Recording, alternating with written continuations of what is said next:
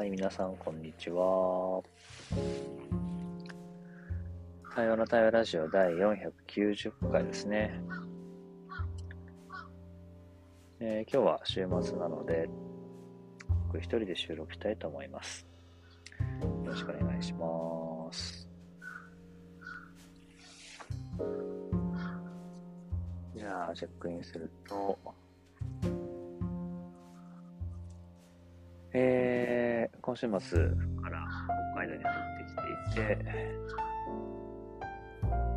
まあ、今台湾の家にいるんですけど、カラスが、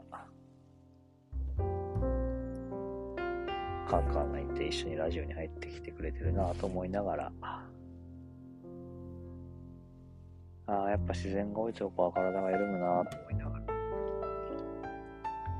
感じかな。よく泣いてますね。はい。よろしくお願いします。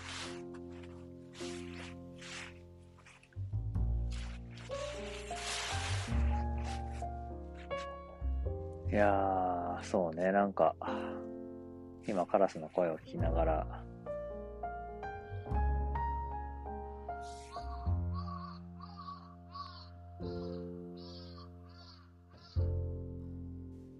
何喋ってんのかなと思いながらね。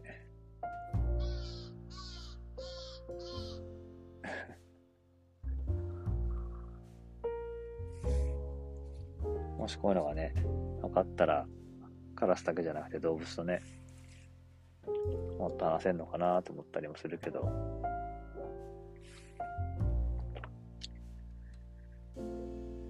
なんだろう、不思議だな、その、10年前に、10年じゃないか、11年前か。ちょうど今頃かな、初めて森のリトリートに。行って、なんかこう森を感じたり、森と対話するっていうのをこうしたときに、なんかまだね、よくわからないままに、なんかそうなのかなと思いながら、こううっすらとなんか分かったかもぐらいな感じだったのが、なんか最近はだいぶなんかこう、自然とのつながりというか、ね、こういうカラスも含めて動物とのつながりも、なんか昔よりか実感があるなって感じがあって、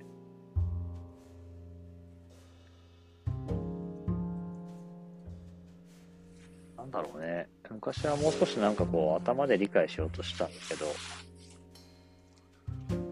今はこう体というか、なんか腹でわかる感じがあって、そうそう、まさに理由でも、があるわけでもなくて、理屈があるわけでもなくて、なんか分かってきたって感じがあって、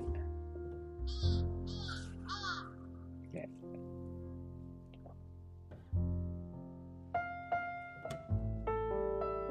まあ、だからいい悪いとかどうこうっていうのもなくて、なんていうのかな。より深く知ることができて、なんかより近づけた感じがあって、より嬉しいみたいな。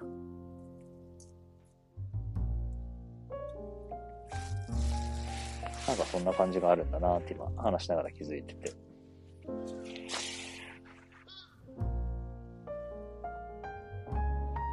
で同時になんか今、カラスの声聞きながら、なんかカラスの研究してる人が、カラスの回数みたいなことの測定とか分析をしてて、2回の時、3回の時、何があんだよ、なんてなんか言ってたなと思って。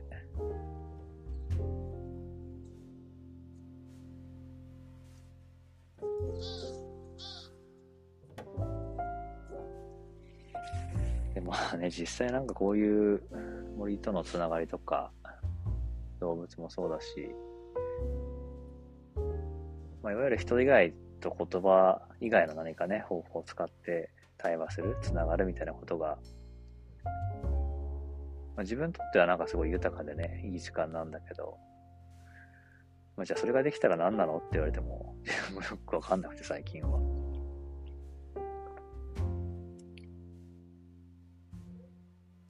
まあなんかそういうもんなんだよねっていうか、心地いいし、なんか豊かに感じるし、そんな感じっていうのがあって。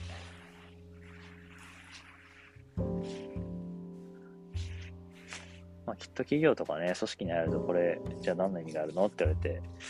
ないって言われても、こう、無意味とか無駄って思われちゃうかもしれないけど、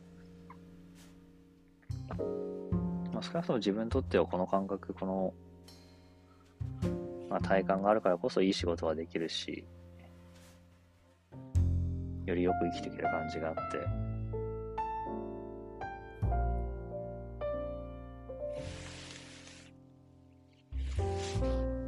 まあ自分にとっては大事なんだろうね、これはね。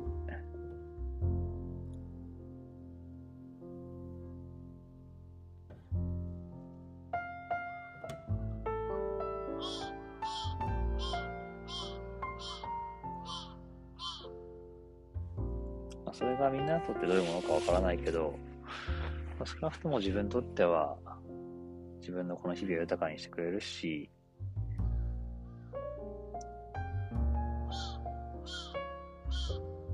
なんか多くの人にとってこれも、なんだろうな、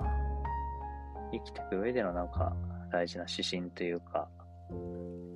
感覚なんだろうなっていうこともなんとなく思うからやっぱ伝えたいなとも思うし。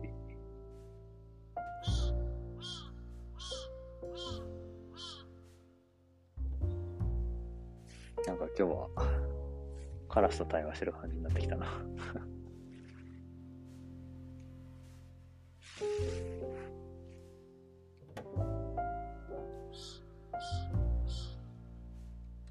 ねえまあ、それをなんかより伝えていくように、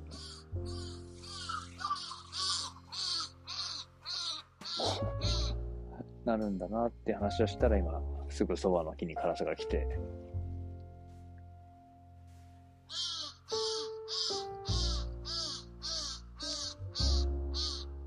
と言ってますね。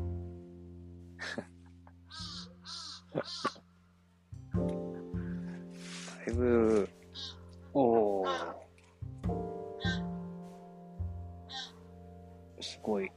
い、カラスが2羽揃った。なんか話してる。なんか話してる、なんか話してる。初めて見た。すごいね。何してんの？あ、どこ行っちゃった？